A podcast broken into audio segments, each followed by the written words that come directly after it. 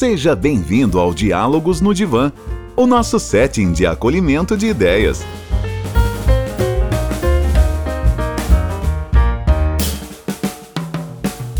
Olá, seres pensantes, tudo bem com vocês? Eu sou Guilherme Lopes, psicólogo, psicanalista e seu host aqui no Diálogos no Divã. Antes de apresentar o nosso convidado, que vai sentar no nosso divã hoje, eu gostaria de informar que este programa é uma produção do Freud no Echeco, que você pode acompanhar pelas redes sociais da Inset Psicanálise. Vai lá no YouTube, digita Inset Psicanálise e se inscreve e ativa o sininho do nosso canal. Assim você não perde nada quando a gente lançar uma coisa nova. Ah, e se você estiver escutando a gente pelo Spotify, clica aí no botão de seguir. Assim você recebe os episódios no momento que eles saem do forno. Quer saber mais sobre a nossa programação?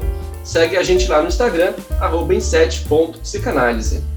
E hoje nós estamos com um convidado muito especial, Eribaldo Maia, que é professor de História formado pela Universidade Federal de Pernambuco, criador do projeto Mimeses e militante do Partido Comunista Brasileiro.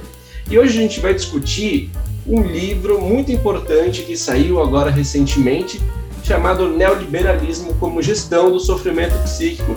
Tudo bem, Eri?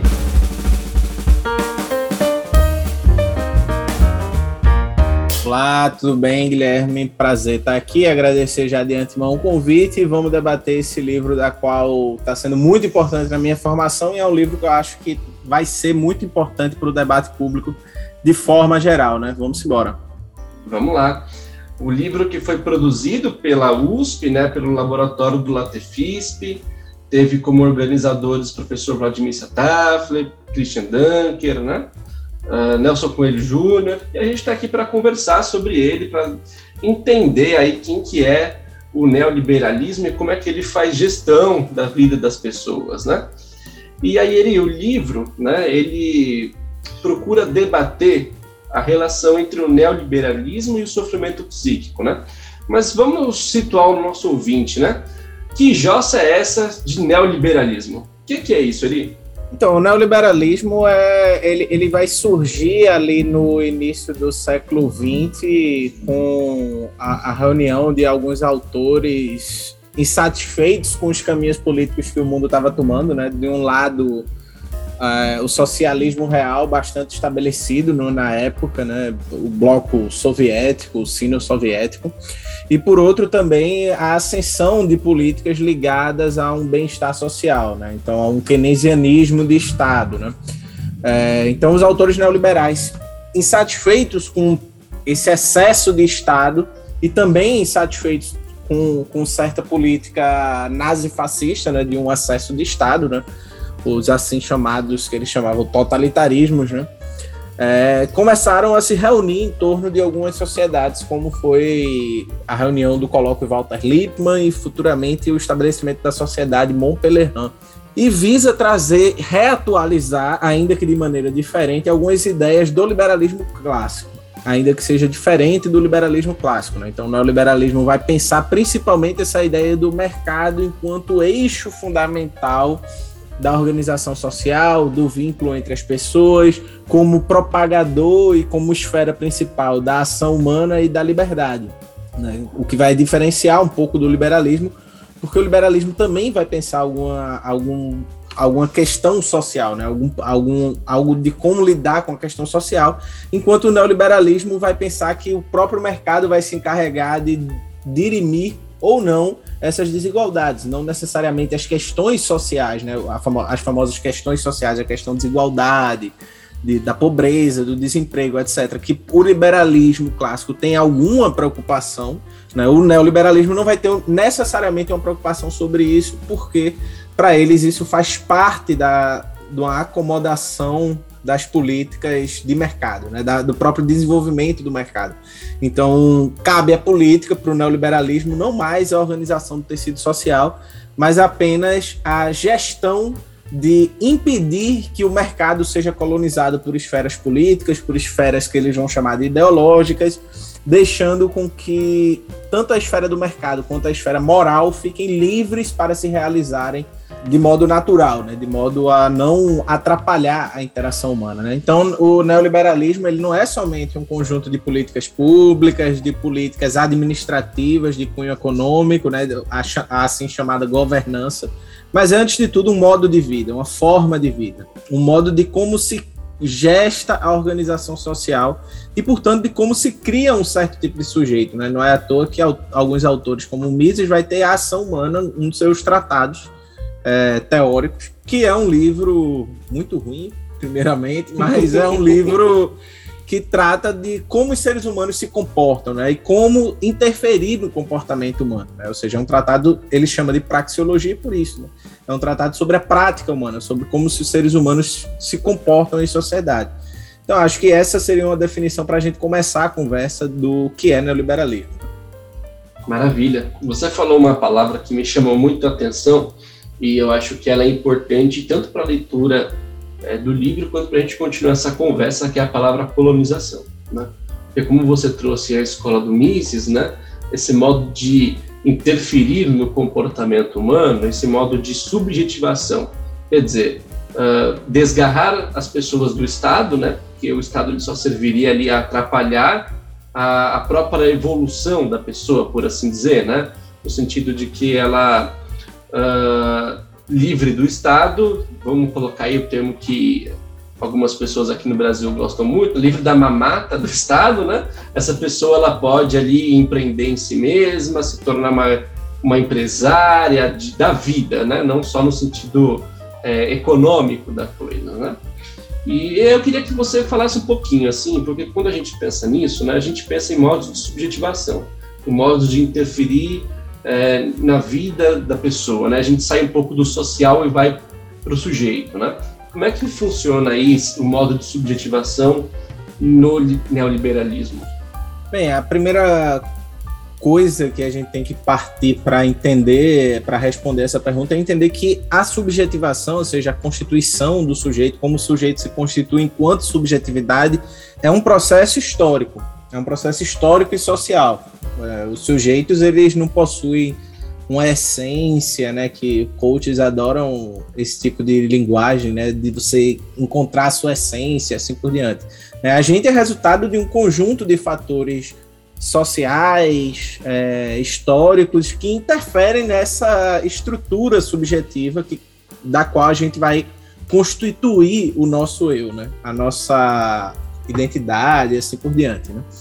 Então, dito isso, o neoliberalismo ele também alterou a gramática de subjetivação, né? alterou essa, esse solo da qual nascem os sujeitos. Né? Dito isso, é, os sujeitos eles nascem a partir de algumas demandas, é, demandas de reconhecimento. Né? Por exemplo, quando a gente faz a pergunta quem é você, a gente está tentando, vai tentar dar essa resposta a partir de uma narrativa que a gente vai construir sobre nós mesmos. Né? Ou seja, quem sou eu? Vou contar uma historinha sobre quem eu sou. Né? No, no início do, do, de, desse episódio, desse podcast, você fez uma. contou uma breve biografiazinha minha, né? Professor de história, do Minas e tal. É, que é justamente uma forma das pessoas me conhecerem, de eu narrar, de relatar um pouco quem sou eu. Né? Ou seja, a gente vai contar uma historinha para responder quem eu sou. A gente conta essa historinha sobre nós mesmos para responder essa pergunta tão difícil, né, que atravessa a, a filosofia, né, que é conhece-te a ti mesmo, né? Responder quem é você. A gente vai apelar para uma série de determinações que são sociais e são históricas. Ou seja, para um na antiguidade você ser um homem livre, né? Você tinha para você se definir quanto livre, tinha uma série de questões sociais que estavam envolto, que determinava se você era uma pessoa livre ou não, e isso influenciava na forma de você contar quem você era, né? Assim como na idade medieval vai haver toda aquela questão da honra e assim por diante, né? Na idade moderna vai ter uma outra forma da gente narrar, né? Então Weber vai falar lá da ética protestante, o espírito do capitalismo é uma forma de estruturar essas, esses predicados que são valorados que são reconhecidos como uma boa vida e outros que vão deixando de ser. E a gente, quando vai narrar, a gente vai tentar encontrar esses predicados que são bons e os que não são também, para tentar montar esse grande quebra-cabeça que é dar a resposta sobre nós mesmos. O neoliberalismo ele vai construir uma nova gramática dessa. um novo campo social de subjetivação, colocando nesse campo a forma empresa como grande horizonte ético e moral. Né? Então, Foucault, esse, inclusive esse termo, né? modos de subjetivação é um termo bastante Foucaultiano, é, e é um termo que aparece muito no, no, no livro, porque o, o, pessoal do Latechip tem uma grande influência do pensamento Foucaultiano. Né? Então, o modo de subjetivação no neoliberalismo ele vai estar muito ligado a essa forma empresa. Né? Não é à toa que Foucault, lá no, no nascimento da, bio, do, da biopolítica, ele vai falar do, do empresário de si mesmo. Ou seja, a forma empresa e como é a forma empresa no capitalismo. Né? A gente, se a gente voltar para Marx, a gente vai ter um pouco dessa ideia do que é essa forma empresa. É a empresa que trabalha e que, e que cria mercadoria gerando mais valor, ou seja, gerando acumulação de valor. O capital ele tende a se valorizar em si mesmo. Né? No seu processo de circulação, o capital tem que valorizar. Se ele não valoriza, ele vai entrar em crise, né? ou seja, ele vai entrar em depressão, algo que a gente pode pode falar mais na frente, né? Ou seja, a depressão, que é que hoje é visto como um grande mal-estar patológico, é um termo que vem da economia. Ou seja, você já vê aí o quanto o neoliberalismo fez com que a economia, né, a, a, as questões de mercado colonizassem todos os aspectos da nossa vida. Então a gente vai ter para dar um exemplo de como a gente narra a nossa vida através da lógica da empresa, e a lógica da empresa se tornou o modo de subjetivação neoliberal, a gente fala muito comumente a questão de capital humano, capital cultural. Né? Quando a gente vai fazer um curso, uma especialização, a gente diz: não, vou investir no meu futuro, investir na minha educação. Ou então você vai guardar um dinheiro, não, preciso investir, guardar agora porque eu preciso mais na frente. Ou seja, você faz toda uma programação financeira como se você fosse uma empresa. Né? Então você não faz mais contato com as pessoas para você fazer troca, você faz networking. É, então você vai tendo toda a gestão da sua vida como se fosse uma empresa. Né? Até mesmo nos relacionamentos você vê algumas vezes isso, eu já vi. Né? Então você termina um relacionamento e a pessoa faz, poxa, é, eu investi tanto nesse relacionamento e não tive nenhum retorno. É, é uma lógica de bolsa de valores, né? Eu investi e não tive retorno, tive prejuízo. Né? Que prejuízo foi esse? Como é que você calcula um prejuízo afetivo desse? Né? Então, quando a gente fala de modo de subjetivação, a gente está falando que, obviamente, o capitalismo não surge com o neoliberalismo. O neoliberalismo é também é capitalismo, mas é, dentro do capitalismo ele passou por uma modificação tamanha que a gente teve uma mudança significativa no modo de narrar a nossa existência, ou seja, no modo de subjetivação. Uhum. Se a gente está falando como uma forma de narrativa, né? E, e, eu concordo com você que hoje você vai ver mais na internet, né? Se você passar aí meia hora no YouTube, você encontra ali o mercado do coach, né? Então, uh, como administrar a sua vida, tal qual uma empresa, como você conta de si, como você se apresenta, como você constrói relações, né? Uh, então, quer dizer, é, se a gente está pensando numa lógica capitalista neoliberal, a gente está falando de interesses, né? Uh, e tem uma coisa que eu acho importante para a gente poder compreender essa forma de narrativa, porque às vezes ela aparece reivindicando o espaço de liberdade, né? Então, é, é, ah, eu, eu faço essa gestão da minha vida porque neste modelo eu tenho liberdade, eu tenho, não tem ninguém interferindo, eu posso ser o que eu bem entender, né? Uh, mas é, que tipo de liberdade é essa, né? E eu fico pensando se o neoliberalismo se vende como uma modalidade de liberdade, né? Por que, que as pessoas sofrem tanto nele? É, essa é uma pergunta muito, muito interessante, né? Porque é, é interessante que todas as, todos os espectros políticos, né, do mais da extrema direita, mesmo os nazistas, até a esquerda mais radical, né, os comunistas, todos, nenhum, nenhum deles e todos eles vão pautar a liberdade. Todos estão pautando a liberdade. E a grande questão é, que liberdade é essa? Né? Qual, de que liberdade a gente está falando? Quem que finalmente é esse? Né? Exa exatamente, que significante de liberdade é esse, né?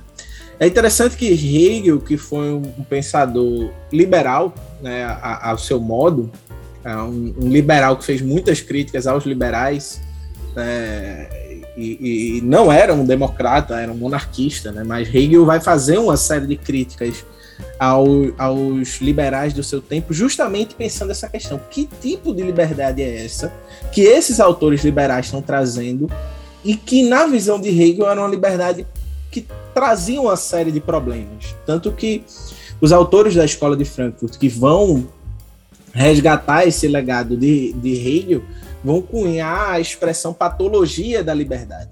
Ou seja, né, uma liberdade que, ao se realizar, se realiza sob, como forma de opressão. Então, você falou aí que liberdade é essa que as pessoas estão sofrendo tanto, né? E é interessante que tem uma frase de Hayek que ele fala o seguinte: ser livre não é ser feliz. Ser, li ser livre pressupõe que você pode sofrer a qualquer momento. Inclusive, você pode ser livre mesmo passando fome. Então, para os neoliberais, a liberdade não está associada à condição econômica, ela está desassociada dessa questão econômica. Ela está ligada a um modelo de, de organização social permeada pelo mercado. Né? Mas existe um pressuposto do neoliberalismo, e que é de onde ele bebe essa questão da liberdade, que é a ideia de liberdade negativa. Né? O Isaiah Berlin, que é um teórico liberal, ele vai definir a liberdade dos liberais, e é a liberdade que os neoliberais estão bebendo e vão radicalizar, é a liberdade negativa. O que é a liberdade negativa? É uma concepção de liberdade da qual ser livre é eu fazer o que eu quiser. É, é a não existência de algo exterior a mim que me impeça de fazer uma ação. Então, ser livre é isso. É eu fazer o que bem quiser e bem entender.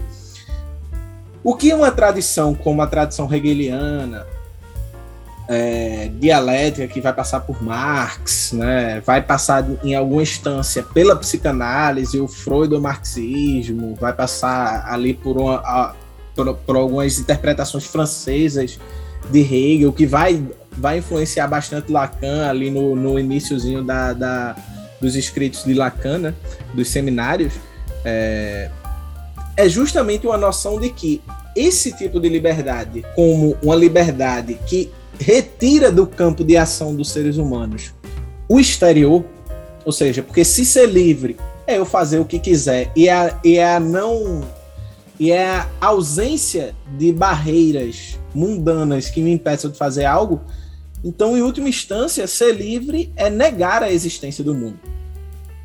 É negar a existência do mundo e é negar a existência do outro.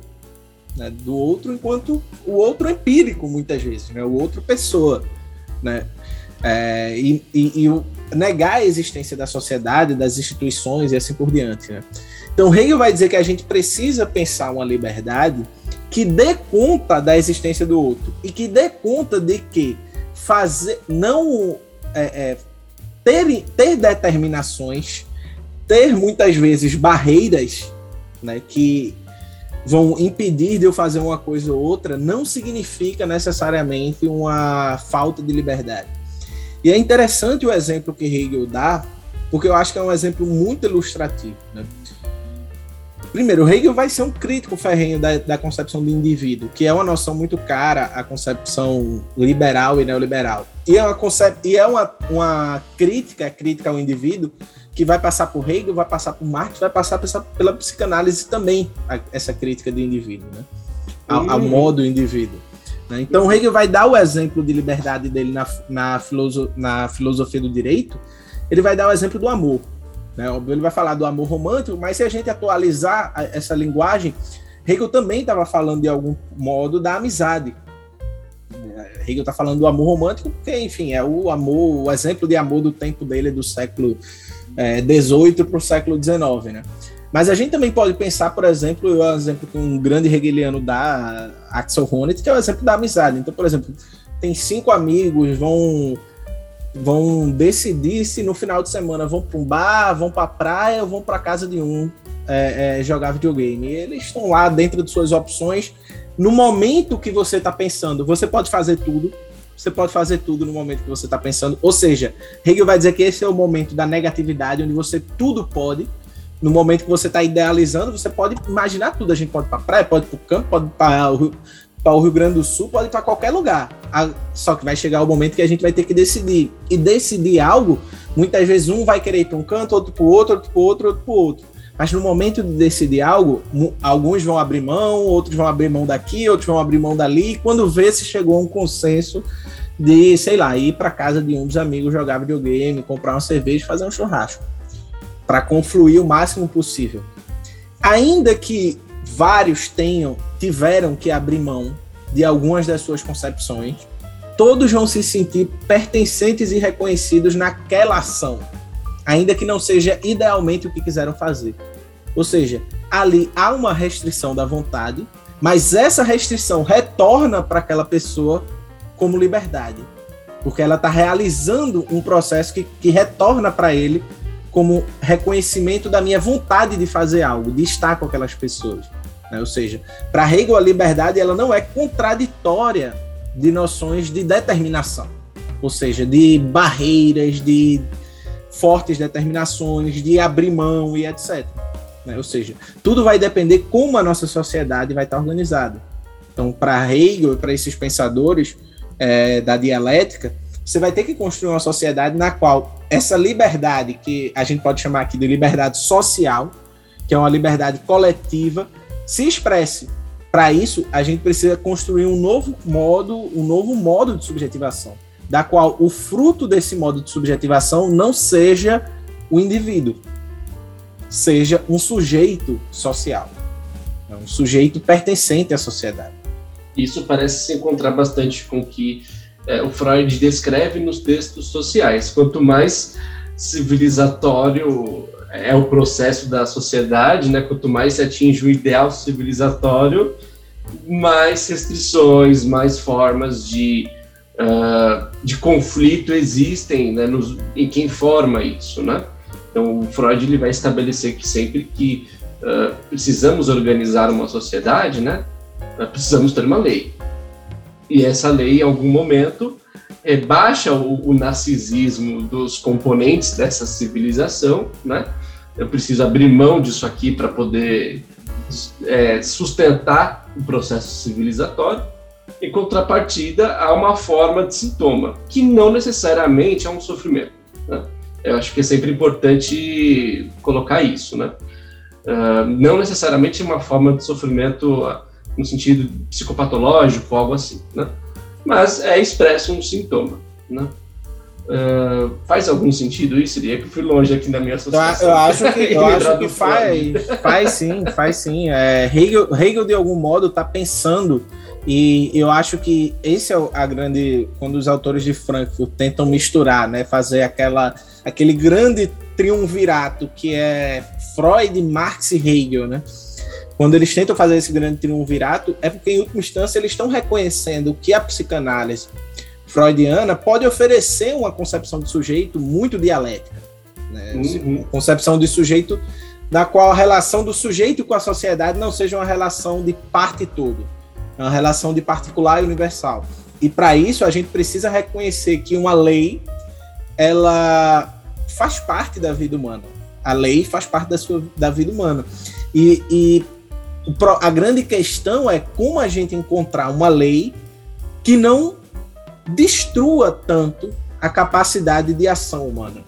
Uhum. Né? Ou seja, que não seja tão destrutiva da agência humana. Quer né? dizer, né? um superego tão rígido que impeça esse ego de se exercer, né? exercer o exercício dele de uh, vamos pensar no campo da neurose, né? O ego que que tem uma tendência a se prostrar a esse super-eu, né? E, e, por um lado se suprime por não dar conta do desejo, por não ter um acesso ali tão fluido ao, ao que emana do inconsciente, né? Sempre tudo é, recalcado, represado, né? Uh, é aí nesse sentido, né? Uma lei que não causa ali uma inibição, né? Que não é, quer dizer, e eu acho que passa pelo exercício da democracia, em algum momento também né? O que, você acha? Sim, sim, eu acho que, que é por aí, né? Tanto que Hegel vai bater muito né, na figura do contrato, né? O contrato jurídico, né? O sujeito jurídico. E, e, o exemplo que Hegel vai dar é um exemplo muito, muito, muito interessante para a gente analisar esse recalcamento de uma dimensão afetiva do sujeito. Né, que, que ele vai criticar isso. Né? Então, Hegel vai dizer: olha, o casamento é um contrato jurídico entre dois sujeitos jurídicos. Para a psicanálise, uma e... perversão consentida. e, e, aí ele vai chegar e vai dizer, né? E, na época de Hegel tinha, e, até pouco, bem pouco tempo tinha, né? Então tinha, tem obrigações sexuais, etc., na época de Hegel. E aí você pega e Hegel diz, aí, sei lá, um, um dos participantes do casamento chega em casa, o outro não quer fazer sexo, então o Hegel vai dizer, a solução é processar, ligar para a polícia. Né? Mas isso ignora o quê? Uma dimensão afetiva. Uhum. Né? Hegel, Hegel ele, ele o que é que ele faz nesse exemplo, né? Ele eleva ao absurdo a figura do contrato para mostrar para a gente o quê? O quanto essa figura do sujeito jurídico ela recalca algo da nossa vida, né? recalca uma dimensão afetiva, uma, uma dimensão do desejo, e não à toa o desejo é um conceito muito importante na constituição do sujeito para Hegel, né? Sim. E a gente está trazendo esses autores e começamos a falar da psicanálise, né? E aí eu já queria conversar com você a respeito de uma coisa que eu acho importante, né? Uh, o discurso neoliberal de austeridade, né? Austeridade econômica. Se você quiser tentar entender, né, falando para o nosso ouvinte, o que é austeridade econômica, pega qualquer notícia de jornal hoje que vai ter alguém dizendo que é importante fazer uma reforma que vai diminuir os gastos do governo para que as contas estejam clean, né? Bonitinhas e etc e tal, né? É, isso é moralmente correto. Não é moral o Estado gastar com coisas que não deveria gastar, nesse discurso neoliberal, né? Ou seja, é, a austeridade é uma forma, uma norma, né, uma moral embutida na economia neoliberal, né? E em algum momento esse princípio moral de austeridade se infiltra também no saber psiquiátrico, né? Então a gente vai ter ali a partir do terceiro DSM uma remodelação uh, das estruturas clínicas, das formas de sofrimento, né? E aí a gente vai para uma visão que responsabiliza, que focaliza no indivíduo, né? Então a gente começa a ver ali uma, um movimento da psiquiatria um pouco mais apartado da, das construções sócio-históricas do sujeito, esse tipo de coisa, né? E isso remodelou os pilares clínicos, né? Então se para o Freud, que era a grande base da psiquiatria ali no começo do século passado, neurose, psicose, perversão, as, as modalidades de neurose, fobia, histeria, obsessiva, né? Tudo isso acaba ganhando um enxutamento, né? Então, a neurose, depressão, né? A psicose se resumiu à esquizofrenia, né? É, qual é a influência desse modo de encurtamento, de empobrecimento nas compreensões das psicopatologias.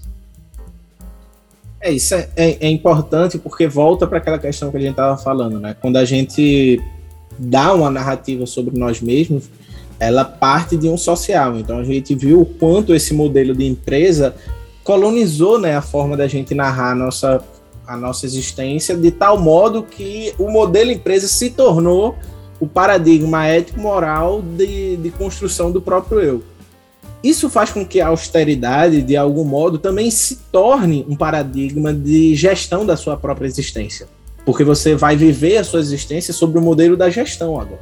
Né? Ou seja, você é um dos autores neoliberais com maior sucesso é, é, é, no mundo é o Gary Becker, né? que vai traçar a teoria do capital humano não à toa a teoria do capital humano é muito famosa, porque você vai viver a sua vida e ele vai pensar toda a ação humana. E muitos neoliberais né, reclamam muito que, ah, porque Marx não fazia conta no capital. Mas você pega a maioria dos livros dos neoliberais clássicos, não tem nenhuma conta. né, porque é uma, uma teoria bastante moral. A austeridade não, não é um conceito que vem da, da, da economia, é um conceito que vem da moral. Ou seja, a economia absorve o conceito da austeridade e, a, e, e, as pessoas vão absorver a austeridade como forma de vida. Não é à toa que a gente vai ver.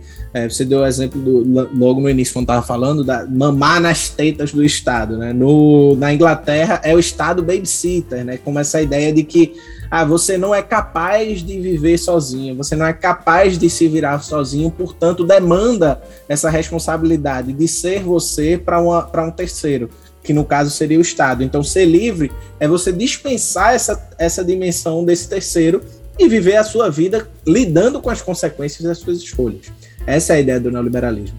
O grande problema é, dessa ideia, que parece fazer sentido e hoje em dia é muito difundida, é que o neoliberalismo também compreende a sociedade enquanto um grande momento de darwinismo social.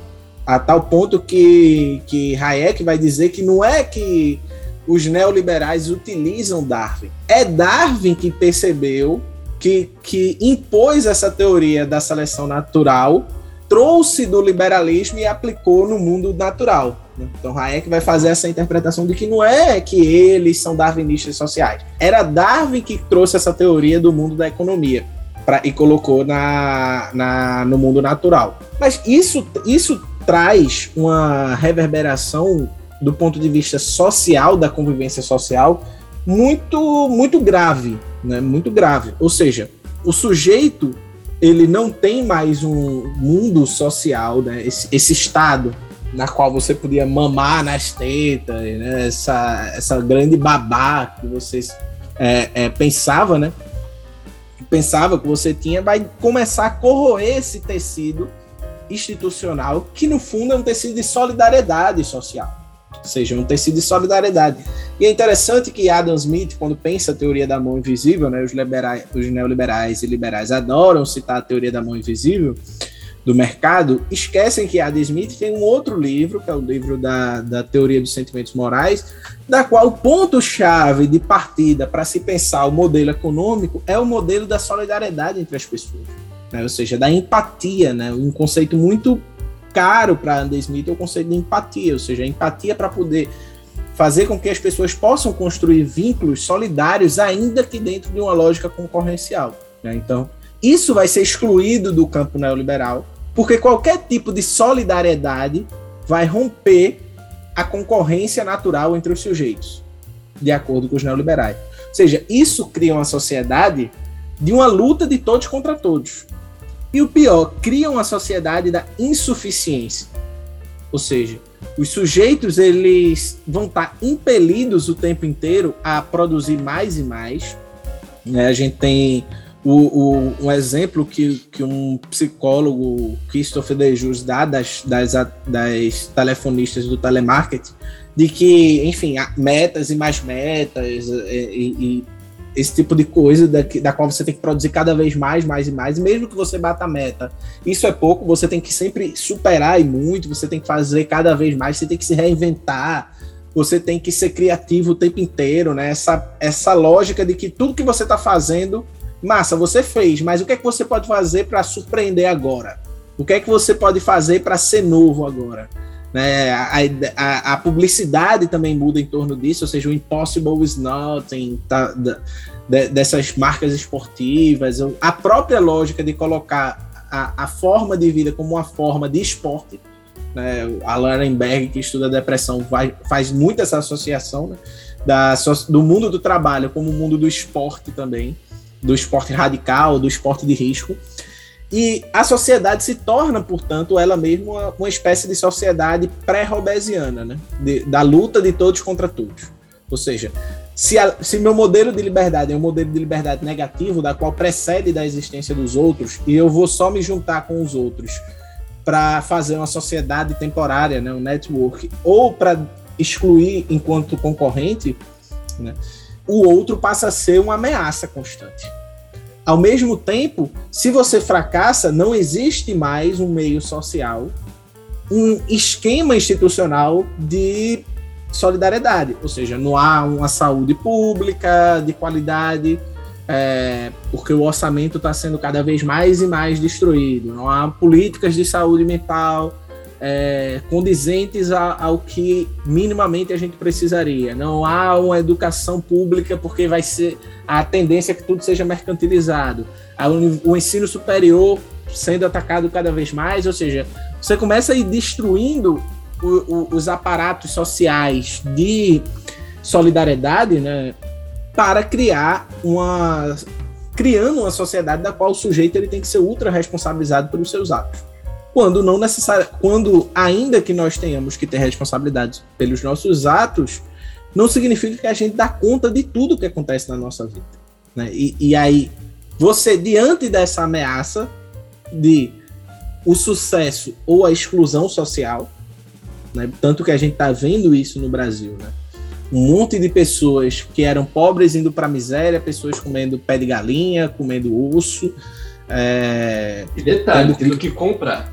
Tendo que comprar, comprar, exatamente. Exatamente. Eu, eu vi um, hoje um supermercado que colocou a placa: o osso é para comprar, né? É, é, virou mercadoria. É, exatamente. O que seria descartado virou mercadoria. Exatamente, o lixo está virando mercadoria, né? Nesse sentido. E, então, o me, isso se torna uma sociedade potencialmente ansiosa. Né? Ou seja, uma sociedade da qual as pessoas estão o tempo inteiro convivendo com uma ansiedade que nada mais é um medo de um futuro, né? o medo de algo, de algo no futuro venha acontecer. Por outro lado, né, em paralelo a isso, o neoliberalismo também criou uma sociedade que esvazia a narrativa. Ou seja, se a gente conta quem somos nós por uma narrativa, né, aquela historinha que a gente conta da gente, a gente também conta como nós sofremos por uma narrativa. Diferentemente do sofrimento biológico, da qual do, do adoecimento biológico, câncer, etc., da qual o que você fale sobre ele não altera o que ele é de fato. Obviamente que isso, a pessoa ser otimista, pessimista, ter religião ou não, isso pode influenciar no tratamento, mas assim, não muda o fato do que o câncer é.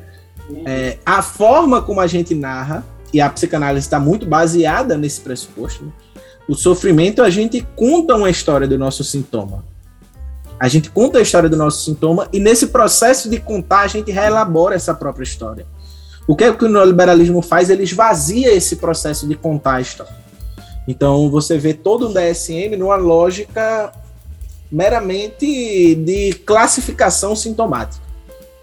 Você dormiu bem, dormiu mal, se alimentou bem, se alimentou mal. Como é que está seu sono, como é que está sua fome?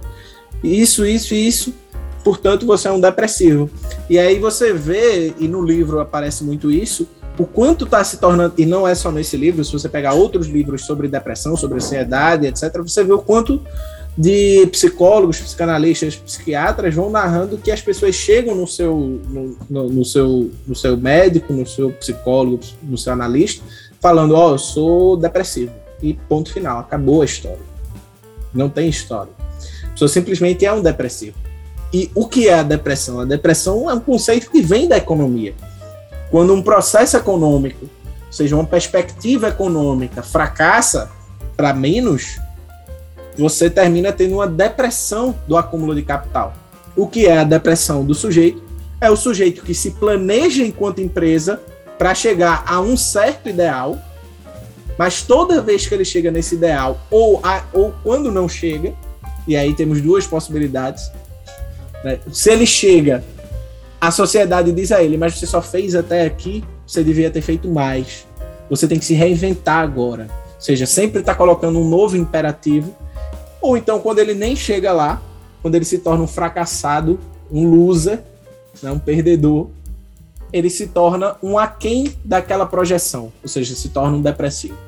Ou seja, o neoliberalismo ele também e é, e é isso que é importante, né? A, uma, a forma de controle dos sujeitos não é somente ditando a norma, mas é regendo o que é considerado, entre aspas, anormal.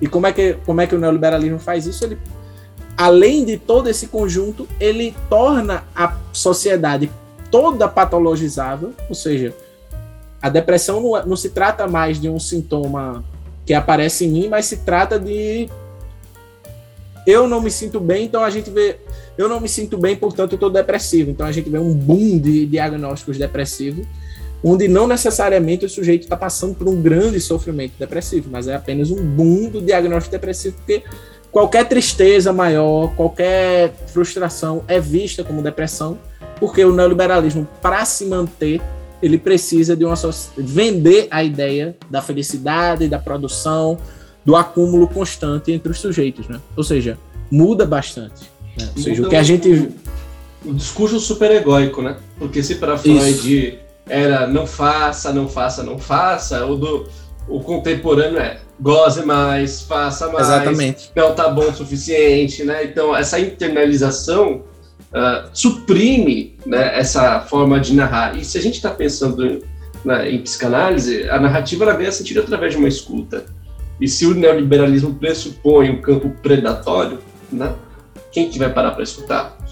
Então eu acho que tem um, um desafio aí muito interessante, porque quando os pacientes chegam na clínica, né, esse recorte que você fez ele é extremamente preciso, né? O sofrimento é, muitos começam assim, é, sou depressivo, estou aqui por causa do trabalho, né? E, e, aquela pobreza, né? E esperando que o analista né, faça uso do seu suposto saber, ocupe o lugar do médico, dê a ele é, um diagnóstico e vai lá e toma um remedinho, vai lá e conversa com o psiquiatra. E que aí também é uma coisa que é importante a gente pensar, né? O, o a, a capacidade da indústria farmacêutica né, vai ter um remédio. Você que está ouvindo aqui esse podcast, se você pegar o manual de psiquiatria hoje, vai ter lá uma psicopatologia para você, vai ter lá um remédio para você, né? Porque né, tudo virou. Não se problematiza mais as construções do sujeito, né? Transtorno opositivo né, de crianças, né? O excesso de diagnóstico de TDAH, né? Então, quer dizer, Uh, tem é quase que como se tivesse um, alguma coisa para você e alguma coisa você se encaixa em algum diagnóstico, né? O que me parece extremamente problemático, né, Eli? É, tem sempre um, um diagnóstico para chamar de seu hoje em dia, né? Então, e é interessante que o DSM surge com, a, com, a, com uma crítica à psicanálise, que a psicanálise seria por demais imprecisa, né? No seu processo de diagnóstico. Né? Seria muito impreciso, porque você vai para um psicanalista, o psicanalista diz pode fazer um diagnóstico X através do relato de caso, um outro fazer um diagnóstico Y do mesmo paciente. Né? Porque eles não reconhecem que o mesmo paciente narra seu sofrimento de maneiras diferentes. Né? Então, eles estão querendo pegar a precisão científica.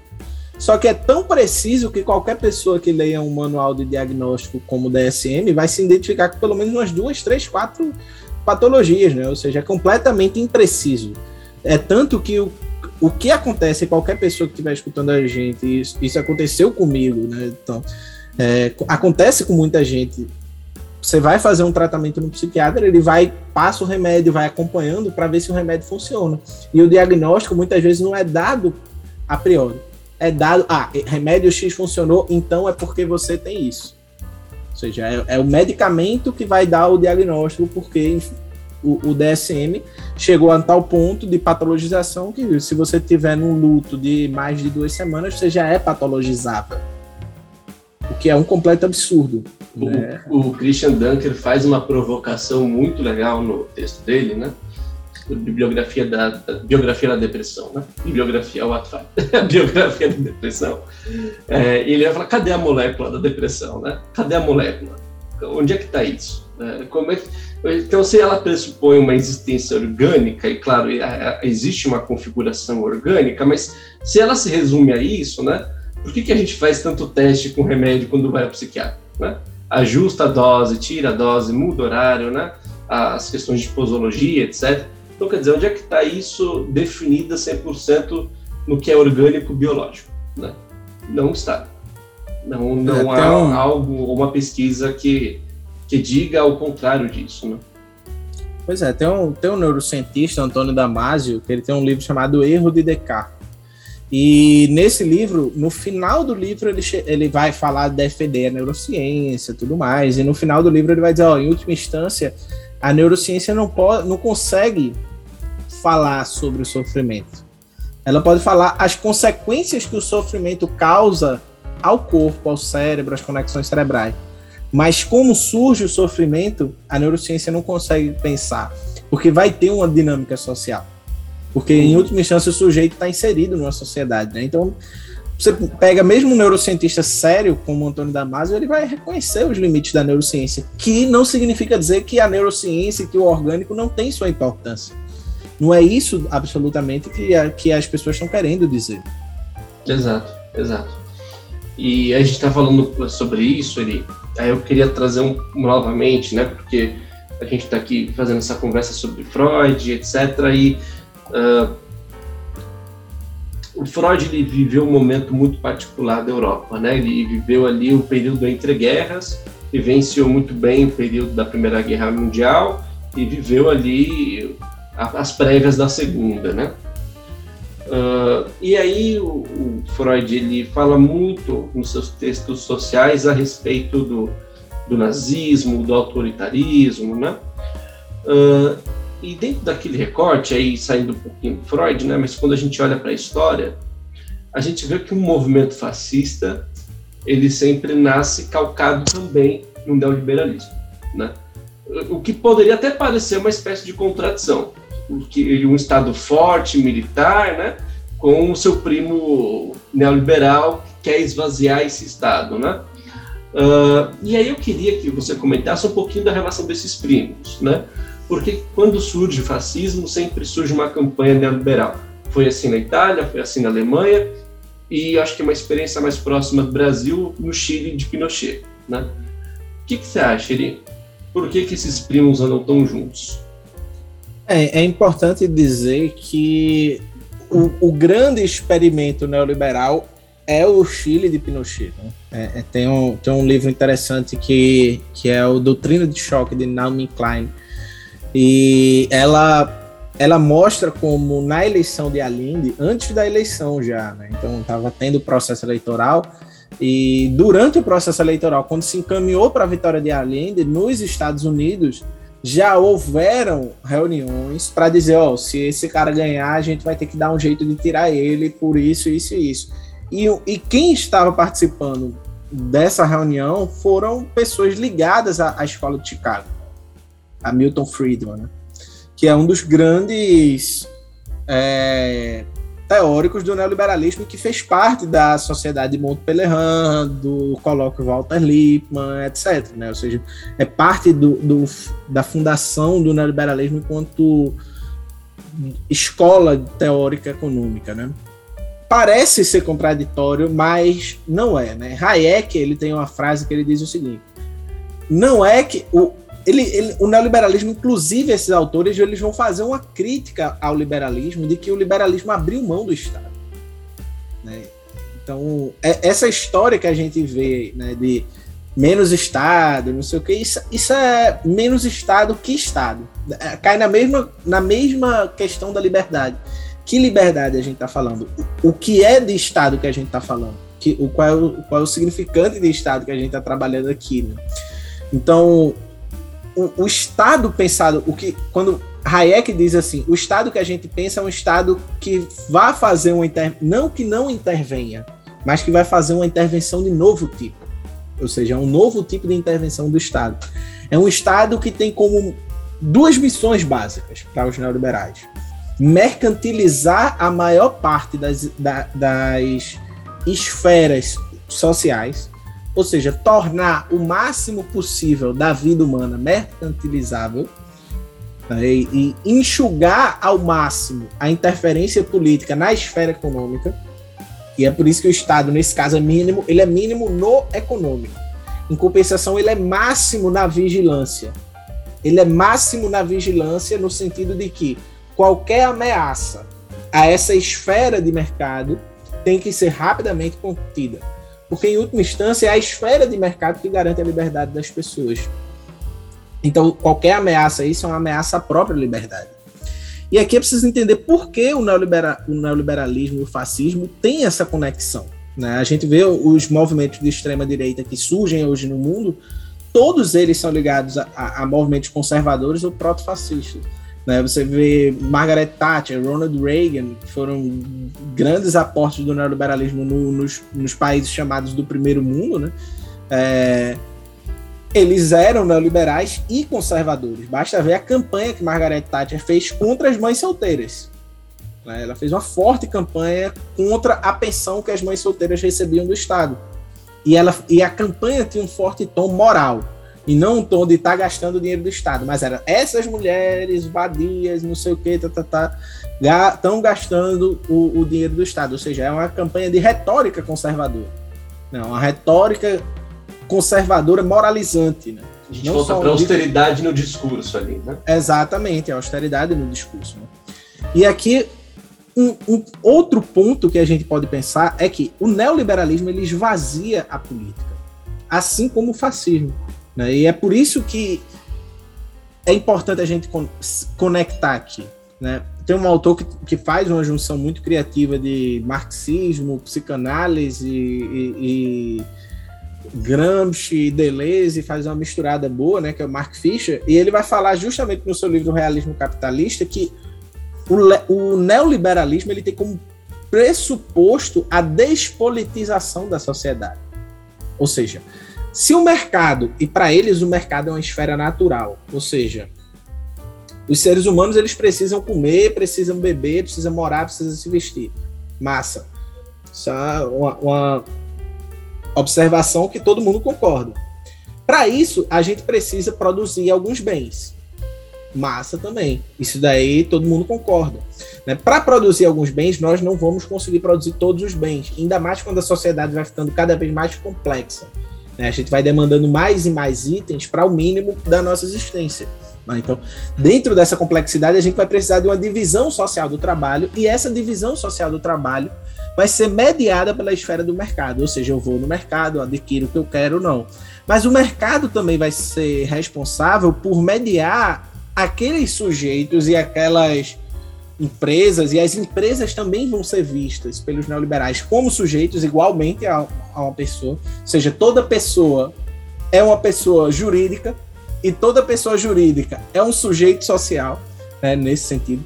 É, então, todos os sujeitos partícipes do mercado que têm o mesmo peso eles se excluem entre si no sentido que vão peneirar naturalmente nessa concorrência de eu, você e mais três pessoas fazemos microfone e a gente tenta vender. E você vende por um preço X, mas é um microfone muito ruim. Eu vendo pelo um preço 3X, mas o meu microfone é muito bom e os outros. Enfim, então a própria dinâmica de procura vai peneirar se eu, você ou os outros três que estão vendendo microfone é, são, são, são melhores agentes da troca e, portanto, se você ou eu falir, massa, o problema é seu.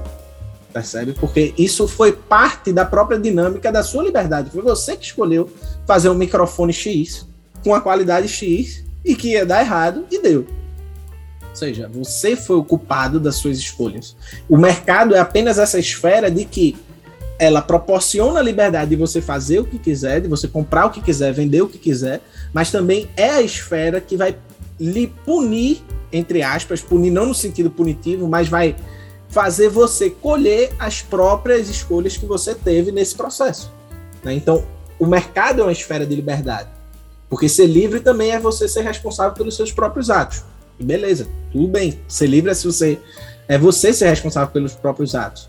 Acontece que a liberdade precisa de um pressuposto político, ou seja, a gente, nós somos seres políticos, seres sociais e assim por diante. A gente pode disputar, né? A política é o quê? É a disputa por, pelos encaminhamentos da sociedade, pelos encaminhamentos de como a gente gere a nossa produção da riqueza, como a gente gere a distribuição dessa riqueza e assim por diante. A partir do momento que você diz assim, se você fizer de outro jeito, isso é totalitarismo, isso é comunismo, isso é X ou Y, a política deixa de existir e passa a se tornar uma técnica. Ou seja, um bom político é aquele que aplica uma boa técnica. Ou seja, mais razão, menos emoção. Ou seja, não adianta você racional, você agir com a emoção, você tem que agir tecnicamente. Tanto que o que é que se fala? Existe uma ala bolsonarista e uma ala técnica. A ala técnica é a ala que a mídia tenta salvar, né? Porque a ala neoliberal. A ala bolsonarista aí não, essa daqui a gente finge que nunca a, a gente não reconhece, mas a ala técnica não, é uma boa ala, né? Porque a ideia é você esvaziar o sentido público da política, ou seja, participação pública. disputar a forma como a gente constrói a nossa riqueza, disputar a forma como a gente distribui ela, disputar a forma como a gente vincula-se uns aos outros enquanto sujeitos. Isso gera um segundo ponto, que é o ponto de interconexão. Dentro do neoliberalismo existe uma outra esfera que também é vista como uma esfera de liberdade, é a esfera da moral. Então, para eles, a moral, ou seja, o costume, a moral que eles estão pensando muito ligada à ideia de costume, né? O costume e a moral ela também parte da relação natural entre os sujeitos, de formar as suas próprias leis de maneira espontânea, e essas leis, ainda que sejam justas ou injustas, não cabe ao Estado interferir. Então, e, e aqui tem um, tem um caso emblemático né, dessa concepção meio dicotômica entre o político e a liberdade. Né? O caso da escola Little Rock né? Hannah Arendt, na escola Little Rock, foi uma escola que foi aberta para receber negros, né? receber brancos e negros. Começou a receber brancos e negros. E os pais das crianças brancas disseram: não, a gente não quer, vou tirar a criança da, do colégio porque eu não aceito que, minha, que meu filho conviva com pessoa negra. E aí veio um monte de gente querendo que se obrigasse as crianças brancas a conviverem com as crianças negras. E Hannah Arendt disse: não, não pode obrigar se uma pessoa é racista dentro da casa dela e não quer que o filho dela conviva com outro negro, é um direito dela. Porque é uma decisão individual. Não é uma decisão pública. Se a pessoa vai ou não conviver com pessoas negras. Então perceba que essa concepção de, de liberdade individual, se elevada à última potência, com uma concepção de que a moral é um terreno da liberdade, no sentido de que ele se próprio regula, no sentido até de uma ideia de darwinismo da moral, ou seja, se existem vários costumes, uns vão ficando pelo caminho e outros vão sendo perpetuados. Esses que vão sendo perpetuados, eles são perpetuados porque são mais fortes. Portanto, eles têm que ser respeitados e têm que ser mantidos. Ele pode causar algum tipo de hierarquização que leva a algum tipo de opressão? Pode, mas os liberais, os neoliberais não vão ver isso como um problema vão ver isso como fruto da autorregulação das relações humanas espontâneas. O problema é que nenhuma relação humana é puramente espontânea. Ela é sempre histórica, social. Isso abre uma brecha para o fascismo. Porque o que, o, se você pegar um teórico como Carl Schmitt, o que é o fascismo? O fascismo é uma exacerbação dessa moral ultra tradicional, por um lado, e por outro, uma gestão técnica do Estado. Basta ver a, a, análise que a escola de Frankfurt faz do nazismo, que é, ou então você pega, agora citando elogiosamente Hannah Arendt, né, a, a ideia do Eichmann em Jerusalém, da banalidade do mal, que o Eichmann vai dizer, eu estava cumprindo ordens, eu só apertava uma, um botão aqui, outro acolá, ou seja, é a técnica pela técnica. Como o Adorno vai problematizar no Educação Pós-Auschwitz, né, como é que as pessoas constroem é, trilhos e trens para levarem outros para campos de concentração. Então, a, o saber técnico está ali, a, a claro que está falando dentro do contexto da educação, né? Mas quer dizer, está ali a supervalorização da técnica da educação, mas por que, que estamos construindo um trilho de trens para levar pessoas para serem mortas na câmara de gás, né, judeus? Isso é uma coisa que chama muita atenção, né? Esse esvaziamento do discurso político, né? Exatamente. E aí, se você junta por um lado essa, essa valorização da, de, de uma não interferência do político no campo da moral, e muitas vezes a gente sabe o quanto a moral ela é machista, racista, homofóbica, preconceituosa, elitista, etc. Né? Uma não interferência da economia levando a uma não reflexão política sobre a forma como a gente produz a riqueza e a forma como a gente distribui essa riqueza, abrindo brecha para uma geração de miseráveis e que esses sejam jogados ao léu, né, a sua própria sorte. Por outro lado, a autorização dos neoliberais de construir uma sociedade, uma intervenção estatal que proteja a todo custo esse tipo de dinâmica, porque é esse tipo de dinâmica que eles entendem como liberdade. Então, é a partir daí que vai surgir uma frase muito importante de Milton Friedman de dizer: eu prefiro uma ditadura neoliberal do que uma democracia social-democrata, do que uma, so uma democracia socialista de qualquer outro tipo. Né? Ou seja, ele vai apoiar o regime de Pinochet porque, através de uma ditadura, Pinochet vai garantir as esferas de liberdade. E mesmo sem um processo de democracia, a democracia é algo secundário no neoliberalismo. Ela só é, ela só é valorizada a partir do momento que ela produz é, é, instituições neoliberalizantes. A partir do momento que ela não produz, ela se torna uma inimiga. Não é à toa que a gente está vendo hoje a extrema-direita utilizando o, o, o argumento neoliberal para atacar a democracia. Ou seja, não, não nos deixam governar, estão atacando o fundo público, estão mamando nas, te nas tetas do Estado. É etc, culpa do PT. Etc. É culpa do PT. É culpa da esquerda. Exatamente. Né? Então, essa conexão, apesar de contraditória, é uma conexão, na verdade, muito íntima. Né? Ele, nosso papo está muito bom, mas estamos chegando já nos momentos finais. Quero agradecer muito a tua presença aqui no podcast. Lembrando aos nossos ouvintes que o link do livro vai ficar aqui na descrição para você comprar, ler, pensar, criticar também.